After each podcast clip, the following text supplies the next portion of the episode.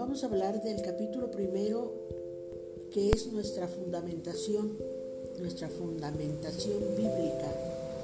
Y creemos conveniente que, que es una síntesis de esta fundamentación bíblica el número uno, el fundamento o punto de partida para conducirnos como buenos administradores de los bienes temporales y llevar a cabo una delicada y cuidadosa administración del patrimonio económico de la congregación que nos lleve a, con, a conservarlo, mejorarlo e incrementarlo para que continúe al servicio del carisma y de la misión.